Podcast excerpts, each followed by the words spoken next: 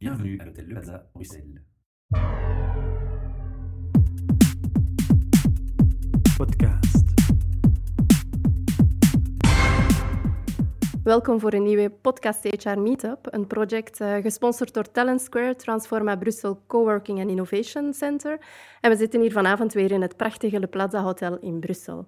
Ik heb vandaag Jan Denis bij mij, Director External Communication and Public Affairs bij Randstad. Goedenavond. Hallo, ik uh, stel voor dat je eventjes kort begint met jouzelf voor te stellen. Wel, ik, uh, ik ben inderdaad Jan de Nijs, zeggen Oh, we meestal. In, in West-Vlaanderen in West zeggen we Denis, maar in de rest uh, van, van De Vlaanderen is, is de. Nijs toch ietsje meer geëigend. Nu, ik werk al uh, sinds 1999 uh, bij Randstad. Daarvoor heb ik uh, op de universiteit gewerkt, de Universiteit van Leuven, waar ik ook heb gestudeerd. En ik doe bij Randstad eigenlijk drie verschillende dingen. Ik combineer daar drie rollen. Hè. Dus ik ben de woordvoerder, uh, dus alle relaties met de pers. Ik ben ook de verantwoordelijke voor de public affairs. Hè. Dus eigenlijk de, de relaties met de stakeholders, de werkgevers, de vakbonden, politiek, uh, overheid, uh, noem maar op. En dan ben ik eigenlijk ook de arbeidsmarktdeskundige. Dat is een beetje de erfenis die ik mee heb genomen vanuit mijn verleden aan de universiteit. Ik, ik volg eigenlijk de arbeidsmarkt en dus afgeleid daarvan ook HR. Sinds ik op de arbeidsmarkt ben, zelf op de arbeidsmarkt ben, dus de, gedurende 32 jaar. Dus ik denk dat ik daar intussen wel uh, ietsje van af weet. Jij bent hier vandaag om te spreken over een artikel dat jij geschreven hebt over de Generation Y. Maar volgens jou is dat eigenlijk onzin? Wel, ik denk inderdaad dat er geen Generation Y bestaat. Mm -hmm. hè. Uh, ook geen Generation X, ook geen babyboomers en dan zeker ook niet de generatie Z. Hè. Je kunt natuurlijk puur feitelijk een generatie die geboren wordt tussen X en X en, en X jaar, hè. je kunt die een naam geven. Ja? Dus daarover gaat het uiteraard niet. Als men die Generation Y wil noemen, prima. Maar uh, het is de hele aanname dat die generaties heel sterk van elkaar verschillen. Dus dat die nieuwe generatie helemaal anders naar de dingen kijkt. Uh, en dus uh, er wordt heel dikwijls ook het signaal uitgestuurd naar de werkgevers van let op, die zijn helemaal anders. En als je politiek niet aanpast, dan ga je totaal de boot in gaan. Ik denk dat dat voor het overgrote deel kwats is. Dat dat dus eigenlijk niet gebaseerd is op, uh, op wetenschappelijke gegevens. Ik ga daar een paar voorbeelden van geven. Dus om te beginnen is er hier een serieuze uh, verwarring tussen leeftijd enerzijds en generaties anderzijds. Ja? Dus men gaat veel van die uitspraken baseren op het feit dat een jongere van 18 dit zegt, uh, iemand van 30 dat, dan iemand van 50 dat. En dan zegt men, zie je wel helemaal verschillende generaties. Dat is natuurlijk een fout, want de generatie is nu net iets wat losstaat van leeftijd. Hè? Tenminste, als we het ernstig nemen. Hè? De babyboomers die zijn zo. Dat betekent dat die babyboomers ja, ergens in hun jonge jaar niets hebben meegemaakt. Die gaan eigenlijk constant beïnvloed voor de rest van hun leven. Hè? Dus dat is iets wat niet wijzigt met ouder worden. En ik zeg dus niet per definitie dat dat onmogelijk is. Hè? Het kan zijn. Ik geef een voorbeeld ook daar weer. De, de Tweede Wereldoorlog. Wie de Tweede Wereldoorlog heeft meegemaakt, heeft wellicht iets meegemaakt dat hem voor de rest van zijn leven niet bijgebracht. Wat niet het geval is voor de mensen die na de Tweede Wereldoorlog zijn geboren. Wij zijn allemaal kinderen van na de Tweede Wereldoorlog. En de mensen die hebben meegemaakt zeggen, ja, maar jullie zijn van na de oorlog, jullie beseffen dat niet. Daar kan ik mij iets van een generatieverschil voorstellen. Maar laat ons eerlijk zijn, wat hebben we sinds de Tweede Wereldoorlog van dingen meegemaakt die zo beïnvloedend zijn. De Tweede Wereldoorlog is intussen 70 jaar voorbij. Dus dat slaat niet meer op de generaties die nu uh, actief zijn op de arbeidsmarkt. Dus ik geloof niet dat er zeer grote gebeurtenissen zijn geweest die van die invloed zijn dat ze generaties vast gedurende de rest van de loopbaan hebben beïnvloed. Wat wel gebeurt, is natuurlijk dat we evolueren met ouder te worden. Ik ben nu 56 jaar ik kijk anders naar dingen dan toen ik twintig was. Ik heb nog dagboeken van toen ik twintig was. Als ik die lees, dan... Ja, ik weet dat ik ze zelf heb geschreven, maar ik herken me daar zelf totaal niet meer in. En ik zeg, hoe heb ik ooit zo'n dingen kunnen schrijven? Nochtans is dat ook ikzelf. Ja. Dus je kunt wel veranderen met leeftijd, maar dat is helemaal geen bewijs van een generatie. Trouwens, als je dat echt wil aantonen, dan moet je eigenlijk kijken hoe jongeren de dag van vandaag naar dingen kijken en dat vergelijken met hoe mijn generatie, toen wij jong waren, hoe wij toen naar de dingen keken. En dan kun je eventueel verschillen aantonen. Dus bijna 95% van het onderzoek gebeurt niet op die manier. Dat is natuurlijk ook veel moeilijker om te onderzoeken. Men, men gaat gewoon leeftijden vergelijken en niet generaties. Dat is al een uh, hele belangrijke. Daarnaast is ja, ook feitelijk gewoon veel van de inhoud die wordt meegegeven kwats. Hè? Zo van de generatie Generation Y. Oh, die geven niet om werkzekerheid. Hè? Die gaan van project naar project. Dat zijn hele nieuwe werknemers, die kijken helemaal anders naar werk. Ja, sorry, dat is feitelijk niet waar. Hè?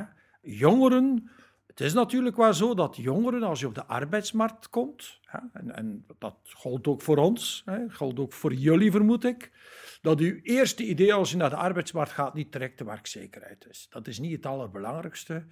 Wanneer komt dat op? Ja, op een ogenblik dat je begint te settelen, dat kinderen komen, dan begin je naar wat vastigheid uh, te streven. Dat is nu zo, dat was vroeger zo. Dat zijn dus allemaal dingen die niet echt veranderd zijn. En waarom ben ik daar nogal kritisch in? Omdat als je niet kritisch kijkt naar wat verandert er nu en wat verandert er nu niet, dat je volgens mij de echte veranderingen niet ziet. Want er zijn wel degelijk dingen die aan het veranderen zijn. Ja, geen, onze maatschappij is anders dan 50 jaar geleden. Maar veel dingen zijn ook niet veranderd. Ja? En je moet dus zeer kritisch naar dingen kijken. Wat verandert wat verandert aan de oppervlakte en wat verandert nu echt fundamenteel? En dat onderscheid zie ik veel te weinig, zeker bij de generatiegoeroes of uh, mensen die daar uh, mee, uh, mee verdienen. Ik vind daar weinig sterke analyses in. En ja, ik vind het grotendeels kwatsch. En ik vind dus ook, en ik, ik wil daar heel duidelijk in zijn, dat HR, die zich daar wel mee bezighoudt, en ik heb ongelooflijke dingen gezien van uh, bedrijven die helemaal genaamwervingspolitiek veranderen omdat er een hele nieuwe uh, generatie op komst was. Ik vond dat zeer eigenaardig, want fundamenteel slaat dat eigenlijk op niet zoveel. Maar ik heb eigenlijk al, ben eigenlijk al vrij lang aan het woord Maar dat is oké, okay, Jan, ja. geen probleem. Maar dus eigenlijk zeg je niet van dat het onzin is. Mm. Je zegt eerder van het is niet gebaseerd op de juiste onderzoeken. Dus het zou wel best kunnen dat er verschillen zijn. Of, ben ik uh, wel, nee, er is, er, is, er is zeer veel Want onderzoek het gebeurd. Het is toch een feit dat ja. de werknemers van vandaag niet te hm. vergelijken zijn met de werknemers van vroeger. De, de, de technologieën zijn veranderd. Ja, maar technologie is uiteraard veranderd. Hè. Mm. Daar, daar, is geen discussie over. Uh, de vraag is dan meteen, verandert dat alleen de jongere mensen? Technologie verandert iedereen. En je mm. kunt wel zeggen dat jonge mensen rapper weg zijn met nieuwe technologie. Daar is geen discussie over. Je leert het snelst als je jong bent. Dus het heeft ook weer niet zoveel mm -hmm. met generaties te maken. In feite, als je jong bent, leer je rapper, pik je rapper dingen op. Maar het idee dat dertigers, veertigers, vijftigers niet met nieuwe technologie bezig zijn, wie, wie zit er op de social media? Uh, sommigen, da, daar zitten bepaalde social media zitten jongeren op, maar uh, 50-plussers, jong gepensioneerden, zitten intussen massaal op social media. Dus het is nooit een zwart-wit verhaal. Mhm. En met echte veranderingen wat betreft is onze fundamentele houding ten aanzien van werk, is dat fundamenteel veranderd. Dan kun je daar grote vragen bij stellen. Er zijn een aantal dingen die wel gewijzigd zijn. hè? Mhm. Dus, Zoals wat? wel, wat is bijvoorbeeld de hele belangrijke die gewijzigd is, is inderdaad onze visie werk-privé. Het is helemaal niet zo dat jonge mensen nu daar plots veel gevoeliger in zijn. Ja? Wie is er het meest gevoelig voor werk-privé? Want dat onderzoeken wij jaarlijks met onze studie de Randstad Award. Dat kunt u er zelf op naslaan. We doen dat intussen al 16 jaar. Wie vindt werk-privé het belangrijkst? Niet de jongste mensen die binnenkomen in uw bedrijf, maar de dertigers tussen 30 en 40. En u kunt zelf wel raden waarom. Is op het moment dat de kinderlast het zwaarst is. Mhm. Ja, het is die groep die het meest met werk-privé bezig is. Nu, globaal genomen is werk-privé nu een issue dat was 50 jaar geleden geen issue. En waarom is dat? Heel simpel, omdat 50 jaar geleden de vrouwen op de arbeidsmarkt zijn gekomen. Ja, vroeger was de man de kostwinner, dus in de jaren 60 beginnen kantelen. Ja, Mhm. De man was de kostwinner, er was geen werk-privé-issue. De vrouw zorgde voor de privé, de man zorgde voor het werk, er was dus geen werk-privé-issue. Dus naarmate de vrouw op de arbeidsmarkt komt, is dat een issue geworden. Ja.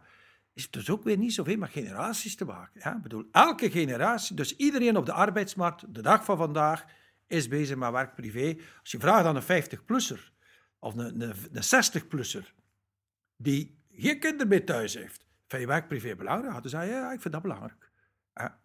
Terwijl 50 jaar geleden zou niemand, nog jong, nog oud, dat een issue van gemaakt hebben. Dus de maatschappij is heel eens veranderd. Het is niet zo dat daar één generatie die plots afgekomen Nee.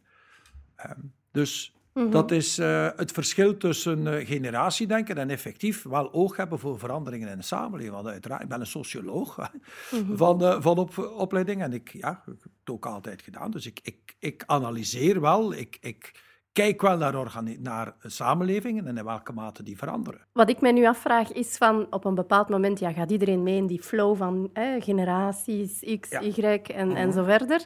En jij staat daar dan eigenlijk aan de andere kant en je zegt van ja, maar nee, volgens mij is dat mhm. helemaal anders. Hoe, hoe, mhm. hoe ga je daarmee om? Want dat is dan toch wel wat weerstand dat je voelt. Wel, kan ik, me voorstellen. Ik denk dat je uh, alleen maar een opinieerder kunt zijn. En, en ik, ik beschouw mezelf toch een stuk als een opinieerder, hè? een opiniemaker, om mhm. het eh, correcte woord te zeggen. Dat kun je eigenlijk alleen maar worden als je andere dingen zegt. Mhm. Als jij alleen maar napraat wat iedereen zegt, kun je nooit een opiniemaker worden. Nu, ik wil daar wel heel duidelijk in zijn. Ik zal nooit een opinie benadrukken, gewoon om tegen draads te zijn. Ik bedoel, want dat, dat, dat, kan ook een truc zijn, hè, om in de, in de media of in de pers te komen. Zorg dat je tegen draads bent. En, dan dat valt je er wel uit. Nee, nee, nee. Ik, ik probeer zoveel als mogelijk uit te gaan. Dat is ook een beetje mijn wetenschappelijke achtergrond. Ik heb tot mijn veertigste aan de universiteit gezeten. Die anders gedaan dan wetenschappelijk onderzoek. Dus ik ben heel sterk fact-based. Is het bewezen? Is er onderzoek? Is dat onderzoek eenduidig? Zijn er geen conflicterende benaderingen? Enzovoort, enzovoort. En dat betekent ook dat ik op alle momenten mijn standpunten kan herzien. Mm Ik bedoel, alle dingen die ik zeg, ja, dat. Uh, op het moment dat de juiste studie aantoont. Absoluut. Dat, en ik, ik mm kan bepaalde dingen bijstellen. Ja. Dus het is uh, zeker niet zo dat uh, mijn opinies nu vastgebeiteld zitten mhm. voor de eeuwigheid. Merk je dat binnen, binnen de HR-wereld? Want ik, daar mhm. ben je toch wel heel actief in. Ehm, merk je dat je daar effectief een kamp hebt voor de generaties? Wel, en een eh, kamp ja, tegen? Ja, of? ja, en, en dat, ja, dat is een beetje mijn... Want de meeste uh, bedrijven, ja. naar mijn gevoel, gaan toch in de richting van we houden rekening met die genera generatie die nu op de arbeidsmarkt komt, want ze zijn anders, ze hebben andere verwachtingen. Ja, wel, uh, ja, ja, ja. Maar nogmaals, ze, ze, ze misrekenen zich daar een stuk in, omdat ze nog opnieuw leeftijd verwarren met generaties. Veel mensen vergeten dat ze zelf jong zijn geweest. Mm -hmm. ja. Dus dat is een, een menselijk gegeven die, ja, die niet nieuw is.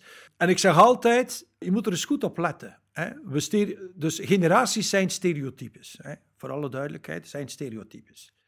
Je moet eens kijken hoe we naar jongeren kijken. We kijken naar jongeren ofwel op een negatieve manier. Hè. Ze willen niet meer werken. Ik bedoel, dat zeiden ze ook al in mijn tijd. Hè. Dus het, ik kom uit de tijd van het langharig werkschuwtuig.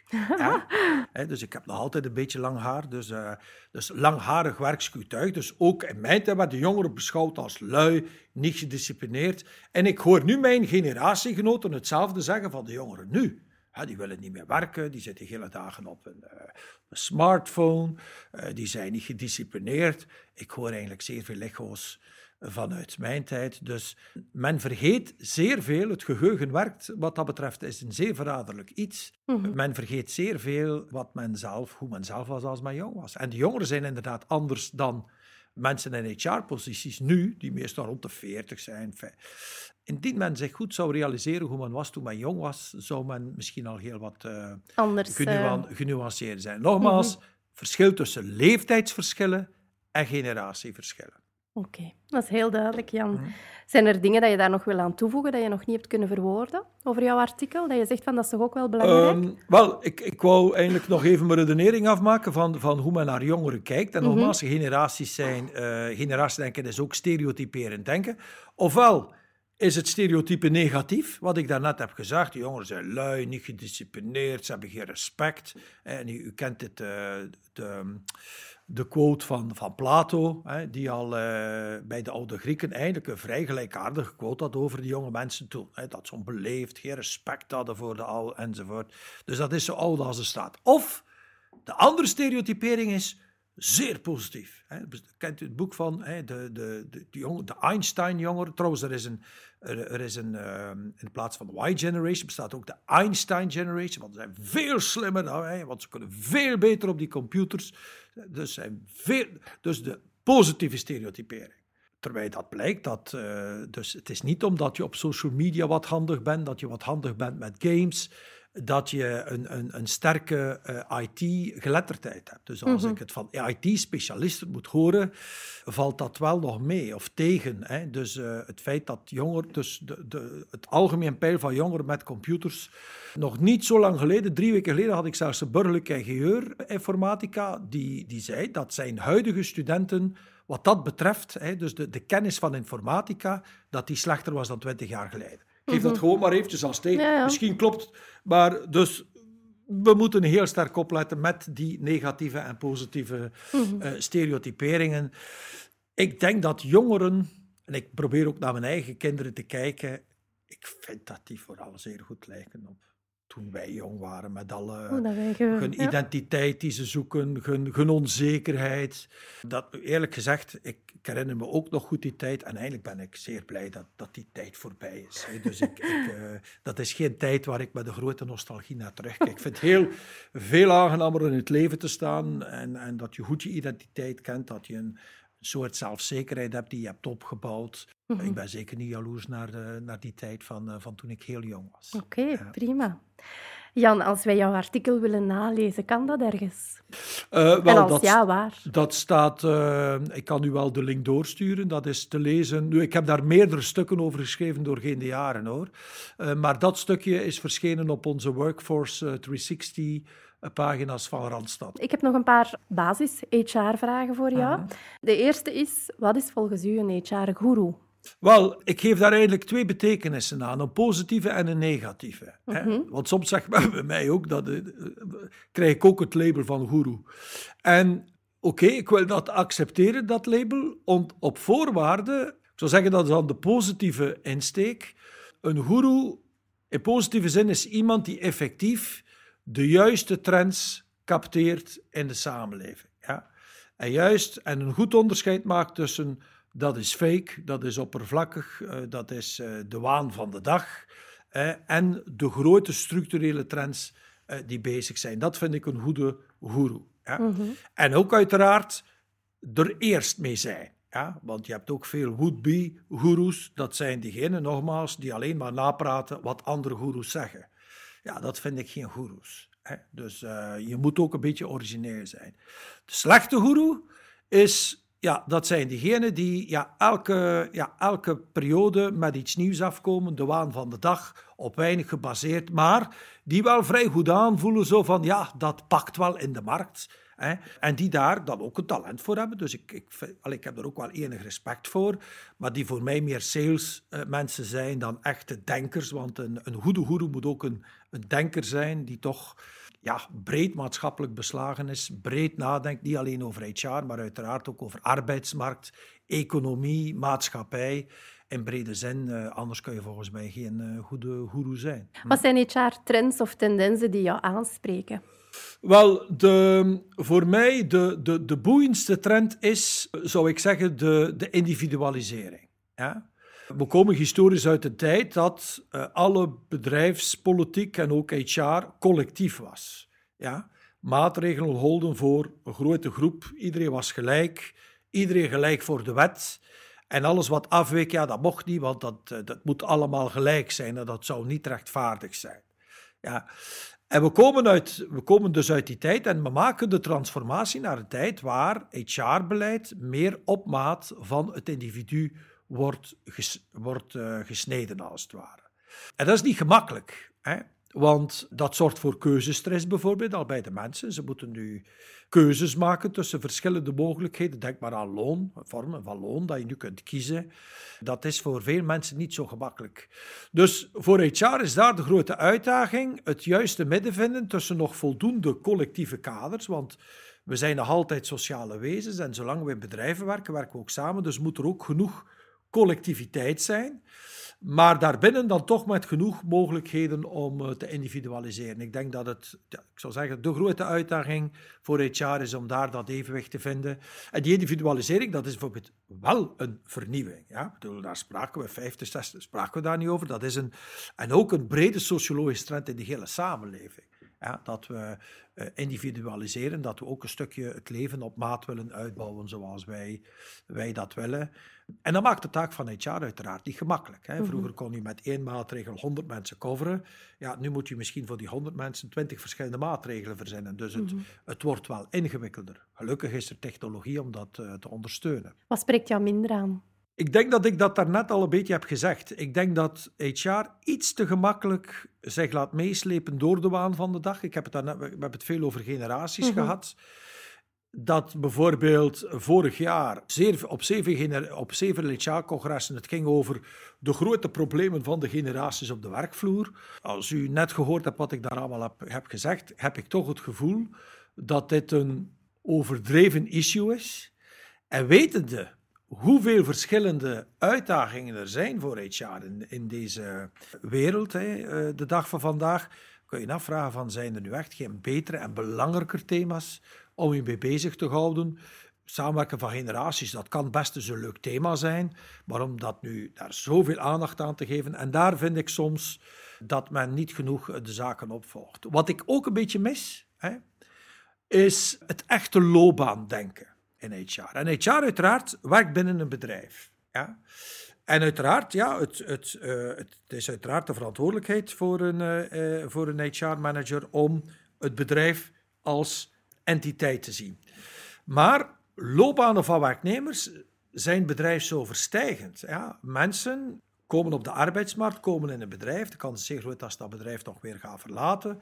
Dat ze een stukje ook als zelfstandige gaan werken. Dus loopbanen zijn veel diverser geworden. En een deel van de loopbaan is in het bedrijf, maar een, deel, misschien zelfs de groot deel van de loopbaan, is niet in het bedrijf. En HR-mensen durven daar niet goed over spreken. Want dat betekent dat zelfs mensen, en zelfs hele goede mensen, misschien nog ooit je bedrijf verlaten. Dat, wordt zo, dat is zo een beetje een taboe. Ja? Als we het hebben over loopbanen, dat is dan uw loopbaan in het bedrijf. Nee, kan zeer goed zijn dat iemand die loopbaan, dat dat loopbaan buiten het bedrijf is. Ik heb het gevoel dat dat nog niet genoeg, of ja, niet genoeg, in elk geval veel te weinig wordt geëxpliciteerd. Want ik vind dat je daar als HR-manager ook een beleid en ook een mm -hmm. visie moet, uh, moet rond ontwikkelen. Dus uh, dat zou ik heel graag uh, veranderd zien in de komende jaren. Oké, okay, prima. Dank u wel, Jan, voor deze interessante toelichting uh, van uw artikel en ook van uw, uw visie op uh, HR. Heel graag gedaan. Als er luisteraars zijn die uh, interesse hebben om, om hun visie te delen of hun HR-visie te delen of gewoon om eens een podcast mee te, mee te maken, dan kunnen zij hun inschrijven op, het, op de website hrmeetup.org. Dank u wel. Podcast.